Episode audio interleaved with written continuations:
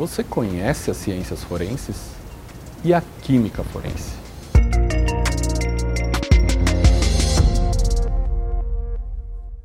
Meu nome é Rodrigo Munhoz, eu sou professor do Instituto de Química da Universidade Federal de Berlândia e venho atuando na área de química forense pelos últimos 10, 15 anos. As ciências forenses compreendem um conjunto de áreas, né, como a biologia, a física, engenharias, ciências da computação e a própria química para tentar uh, gerar né, evidências uh, para que a polícia científica possa ter uma resposta frente a uma questão judicial. E dentro da química forense, nos últimos anos, o nosso grupo de pesquisa, que é o Núcleo de Pesquisa em Eletroanalítica, vem trabalhando com o intuito de ajudar a resolver alguns problemas em que os peritos científicos, não apenas aqui do estado de Minas Gerais, mas de outros estados, vêm enfrentando a cada dia. Um desses problemas é a análise é, com o intuito de identificar substâncias ilícitas em local de crime. Muitas das apreensões feitas por peritos em local de crime uh, necessitam de análises que são bastante complexas é, e normalmente são feitas em laboratórios centrais localizados normalmente em capitais.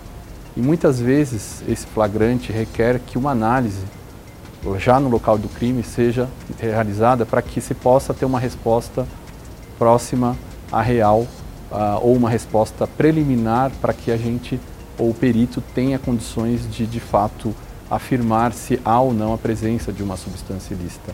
Esse é um dos exemplos onde o químico forense ou perito da área de química forense pode atuar ou pode responder. A gente pode também estar tá é, mencionando outros exemplos, como, por, como o caso da análise de resíduos de disparo de arma de fogo. É uma análise corriqueira, feita por todos os peritos, onde atualmente é, requer que o material coletado de um suspeito que realizou um disparo de arma de fogo é levado a um laboratório central da mesma maneira para que essa análise confirmatória seja feita. E o nosso intuito, o nosso grupo de pesquisa, é desenvolver dispositivos que utilizam a eletroquímica, que são reações químicas ou envolvendo transferência de elétrons em eh, solução e eletrodo, para que a gente possa identificar a presença de uma substância em solução ou nesses resíduos de disparo de arma de fogo. E como a tecnologia mais recente que o nosso grupo de pesquisa vem trabalhando, vem explorando, é a impressão 3D. A impressão 3D é uma ferramenta relativamente nova que já vem sendo utilizada em várias áreas, desde a área de alimentos, a construção civil, a, aeroespacial e assim por diante. E dentro da química ela também vem sendo empregada.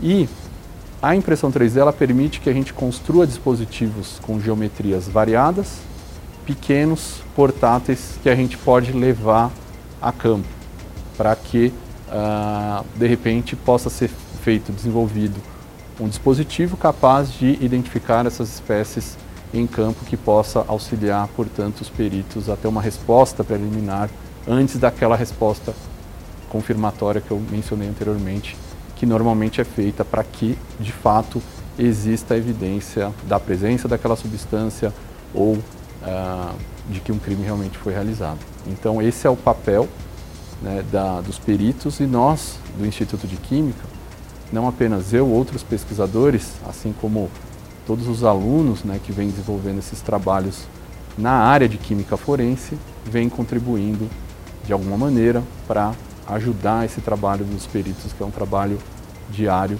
E eu não poderia deixar de falar que todo esse trabalho é feito em parceria com peritos aqui da cidade de Uberlândia, peritos federais, peritos civis também de outras cidades, como uh, de Brasília, São Paulo, que uh, permite com que a gente faça essa interação e permite com que também nós aprendamos cada vez mais dessa área que é bastante fascinante, que é a área de química forense, ou mais amplamente a gente pode falar em ciências forenses. Então é isso, pessoal. São várias as áreas que envolvem as ciências forenses.